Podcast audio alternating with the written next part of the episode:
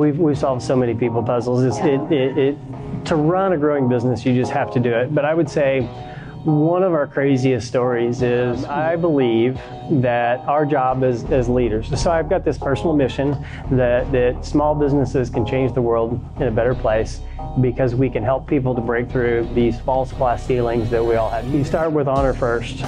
So we all have people problems. It is a part of the, the growing any kind of a business.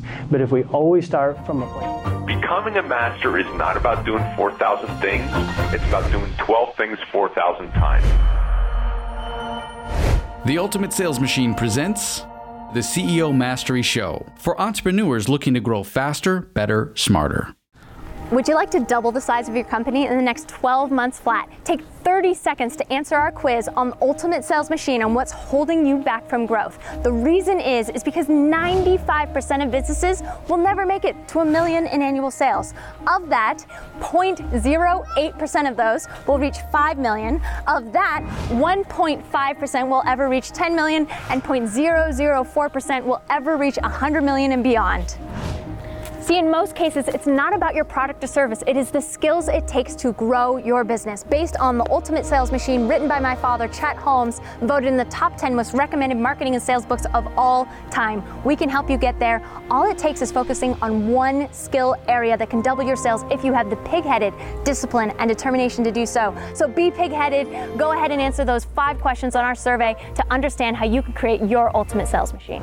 Answer these five questions at howtodoublesales.com. Hello, Amanda Holmes here, CEO of Chet Holmes International, and I am so excited to have with me Tom Douglas, who is the CEO of JMARK. I've been on their board for the last two years, and I just love everything they do. They are one of the top 5% of managed IT services companies in the US. Yes. And top 100 in the world. Uh, he really knows what he's talking about, obviously. They have 21.4 million different batches that you do. Scripts that we run against the environments to make sure that they're healthy. Yeah, it, it's just nonstop. You, you can't rely on technology to run on its own anymore. It, it just doesn't ah. work. So you have to bring automation to the table and make it make it work right, make Brilliant. it sing. And and then yes, yes, make it sing. And then yesterday you just won one of the best workplaces in Missouri, which I love, which speaks to your people first, technology second. Your tagline, people first, technology second, right? So there's automation, but then there's also understanding your people. Can you share with everybody about the people puzzles? Yes, it's one of my favorite things. Um, I believe that our job as, as leaders, so I've got this personal mission that, that small businesses can change the world in a better place because we can help people to break through these false glass ceilings that we all have. You've been through it. You, you, you, you were put under a glass ceiling at one point and you had to shatter it to, to be the CEO and to do all the great things that you've done everybody has those, whether they're hmm. self-imposed or because of our family or whatever it is. And so I think small businesses are the place that we can break through these glass ceilings and help people to evolve. But in the midst of it, we also also have to recognize that different people have different talents. It's a little bit like playing Tetris, and just because you hire someone in to do one thing in the organization, that doesn't mean that's always where they go. And so having the courageous conversations, working through those challenges, which I call people puzzles, uh, are, are helping us as business leaders and them as part of the team to, to work through and navigate and become the best version of themselves. And when you get someone in that seat that they love and they're passionate about, and you believe in them that they can do more, then great things happen because I see it. No Yes. wonder you've been voted best places to work, right? Can you share an experience where you've had that problem of a people puzzle and how you were able to solve it? Oh, we've, we've solved so many people puzzles. It's, it, it, it, to run a growing business, you just have to do it. But I would say one of our craziest stories is one of our managers, we're not perfect, one of our managers made a mistake. He fired somebody. Um, he, he had had enough. They had, they thought that they had notified him, had uh, made him aware of the challenges and the gaps that he needed to, to step into in order to solve the problems. He had gone through the traditional HR protocols and documented it, and all those things let him go. Well, the individual was somebody that had worked for the company for some time, reached out to me and said, Tom, I don't understand. Like, I, I, this isn't clear. Well, come to find out, we hadn't done everything right. We documented, but we didn't have the right kind of courageous conversation for that individual to understand. Well, what the, the reality was is he as an individual had kind of a sign on his chest that's like, I'm hard to do business with internally. Like he was grumpy, he was frustrated, like he got mad when people ask a lot of questions. It was like, no, no, no, no. Our, our culture is you have to have a sign that says, I'm open for business. I'm here to help. I'm, I'm here to serve. And when you have that mentality, then you can do it. So when we got through all of that and we had that kind of tough moment, I stood in front of our company and said, Look, we made a mistake. He's joining the company, he's staying in the company, fell on a sword. He stood in front of the company and said, I am here to serve. I'm open for business and I'm happy to be a part of the company. We came together and he's a rock star part of our team today.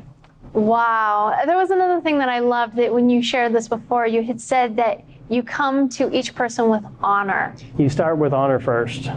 So we all have people problems. It is a part of the, the, growing any kind of a business. But if we always start from a place of honor, serving them first, helping them to be the best version of themselves, which may, which may mean they need to leave the organization, and that's okay too.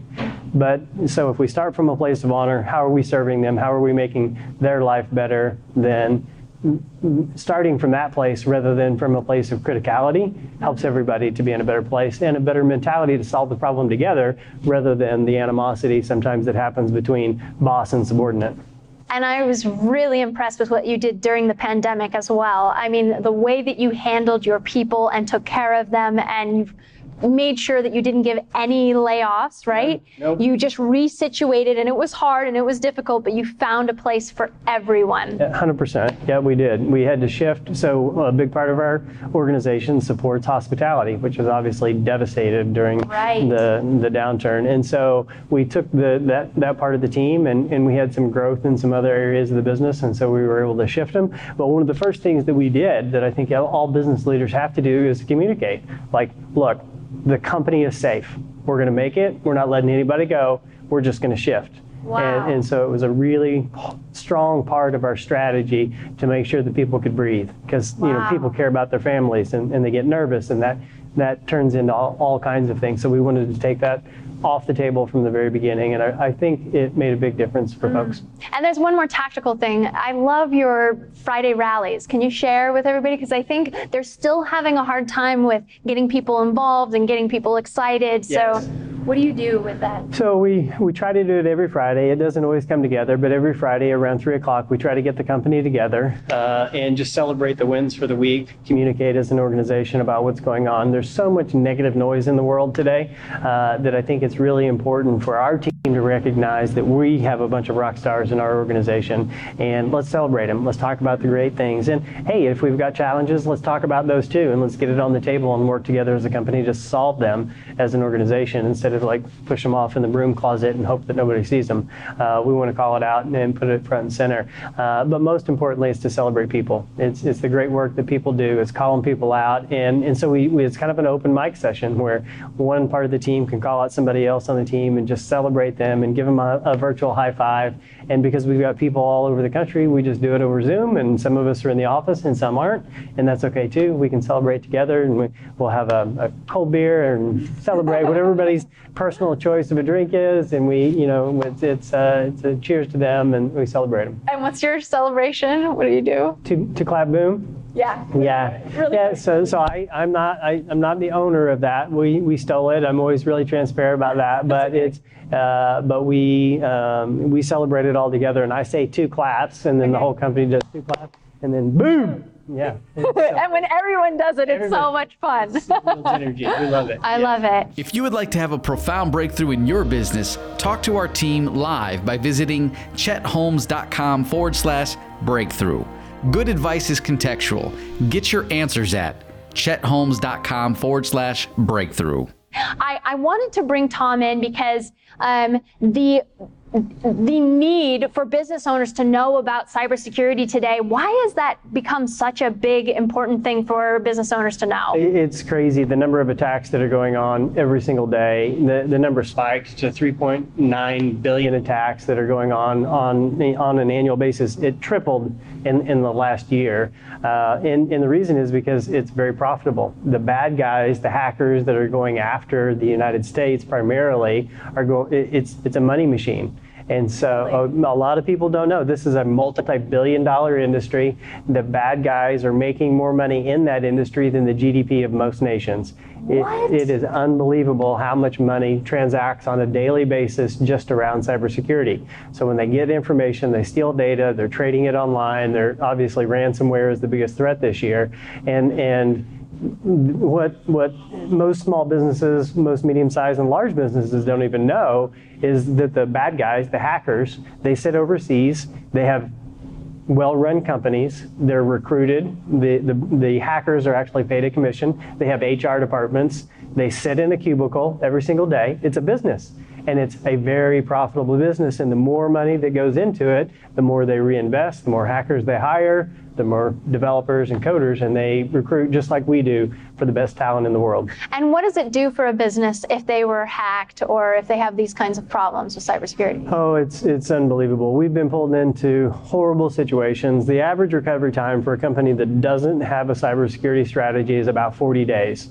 So the first week or so is almost 100% of all their expenses have to continue to be paid, and almost no revenue is brought in. Oh and so God. so you're burning both ends of the candle. You're spending all of your money and you're you're not producing new revenue as an organization for the first seven days. And then after that, you start to see it come back together, but it's almost 40 days worth of, of impact to the organization. And that's if you just have a backup. One of the challenging things is the bad guys oftentimes are getting in now and they're deleting all your backups before they delete, before they deploy the ransom. And so sometimes you're starting from scratch. Think about how your business would be if you lost your entire database so they're stealing the database and then they're selling that data. That's that's why they're doing it. Well, and they're holding you ransom. So they encrypt all the data and they say, "Okay, Amanda, I've got your data encrypted and I have a copy of it, and I'm not going to give it back unless you give me a million dollars." And you've got 48 hours or I'm deleting it all. And do you negotiate with them? We do not, but there are companies in the world that specialize in that negotiation. Really? Yes, you have to have a you have to have a nailed up cybersecurity uh, insurance policy.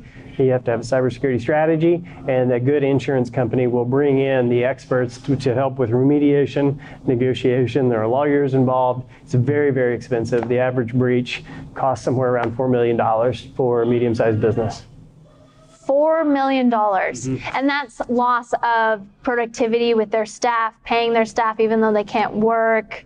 What's loss of revenue, the recovery time that it takes to get it done. Oftentimes you have to bring in specialists to recover the environment in a small business, you know, 100 employees or less, the average cost of, of legal bills is somewhere between 50,000 and $100,000. The ransom could be a million dollars, and then you have to reinstall almost every computer, almost every server in the environment, you know, big costs associated with that. And you're, and it doesn't stop at 40 days. It's not like you're 100%. Your database is damaged, your brand is damaged, your reputation is damaged. I mean, it goes on and on because you have to notify anybody whose information was stolen one that that information is out and available on the dark web. Wow. So it just never stops.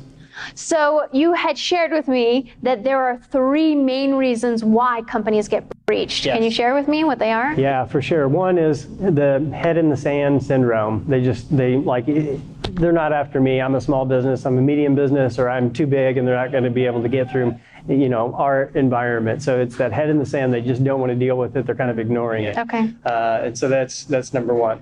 Uh, number two is they trust the wrong person or the wrong company. a lot of organizations they have a guy, an IT guy. We lovingly describe the IT guy as Johnny Ponytail. Um, and in that environment, they, they, they've known him. He's probably a very good person, uh, you know, in, in, one form or another, he or she. And, but they're, they're trusting that individual or even a small team of people to take care of all of their IT resources. And they just don't have the horsepower to get it done. It's so mm-hmm. complicated. You have to have subject matter experts in every area of the business for you to be able to, to protect it properly and to run it properly. And the last is money. It's expensive. The cost of IT is going up. I, I, I hate it. I, I, I tell our clients that I don't want them to have to spend more money on cybersecurity. I don't want that. I would rather them invest in marketing and sales and, and to grow their business. But the reality of it is we have to. It, the threat is real, and ignoring it or avoiding it from a budget perspective is just going to make it worse. It's going to cost a lot more down the road. Uh, I, I kind of describe it like when airbags got in cars. When it became a requirement, the cost of the car went up and we all adjusted, but it was a good thing because it was safer. Same is true with cybersecurity. It's it's safer when we put these tools and technologies in place and it's protecting us more, but it costs more. Can you share a little bit about what people should look for then, or what's an actionable item that they can do to protect themselves against this? Trust but verify. So you can have the best team. We, we encourage our clients, anybody, get a third party assessment done. Uh, more brains in that environment, the better. So once a year, once every other year at a minimum, but, but ideally once a year, you're bringing in, you're doing an assessment of your environment just to make sure. I mean, we, we run really nailed up companies. We can always get better. Every IT environment can get better. So get that third party validation. In addition to that, I, I would say look for sloppy IT. That's that's a telltale sign. I it, it's one of my pet peeves. But if you walk into a server room and it looks like a spaghetti mess, chances are they're not they don't have time to pay attention to the details. Mm-hmm. What else are they not paying attention to in your environment that could leave you exposed?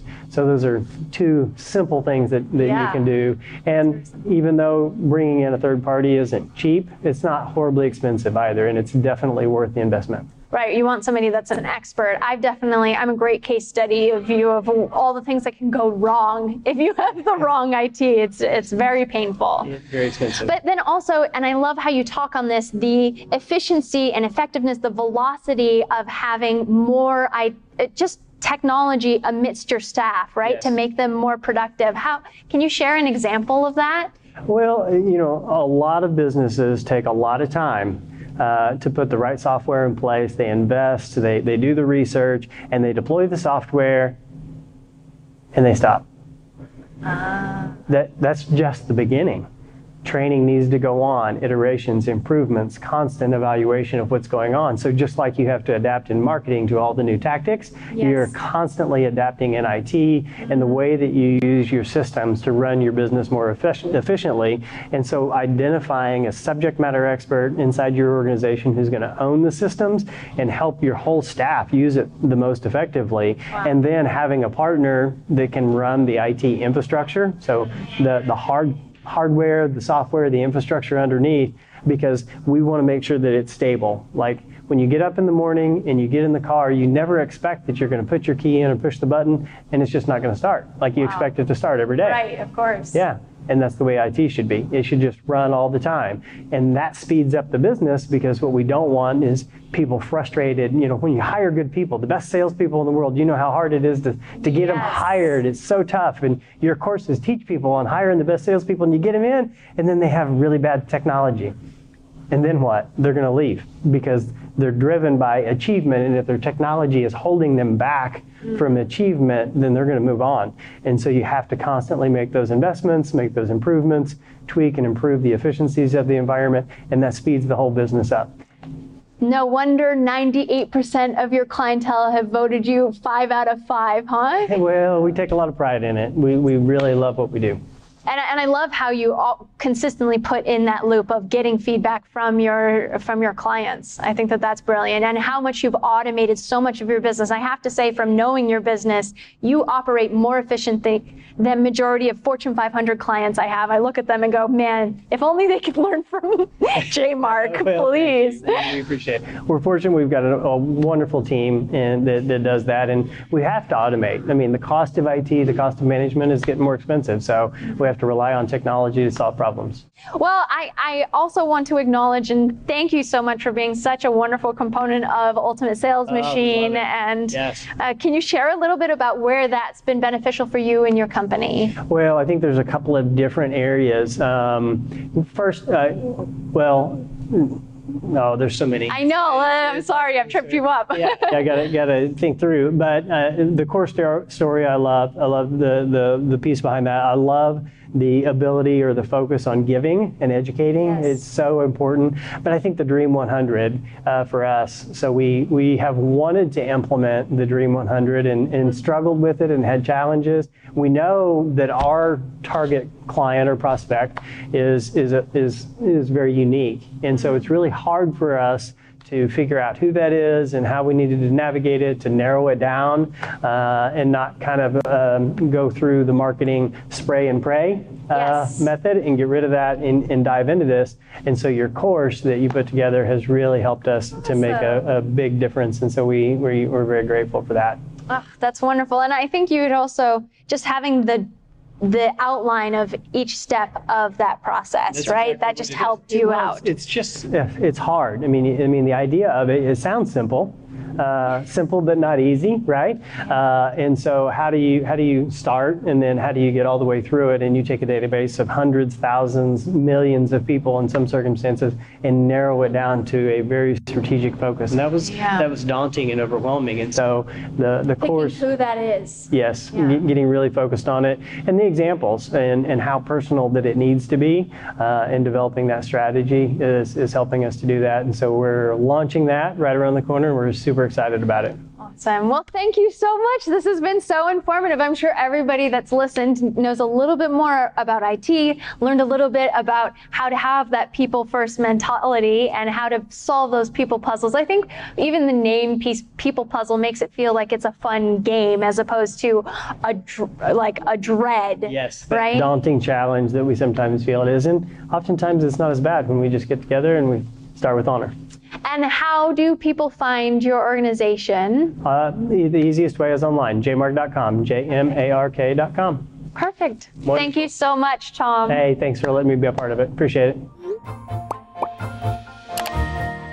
Claim your free chapter 4 of The Ultimate Sales Machine. This chapter helps you get nine times more impact from every move you make. Visit ultimatesalesmachine.com.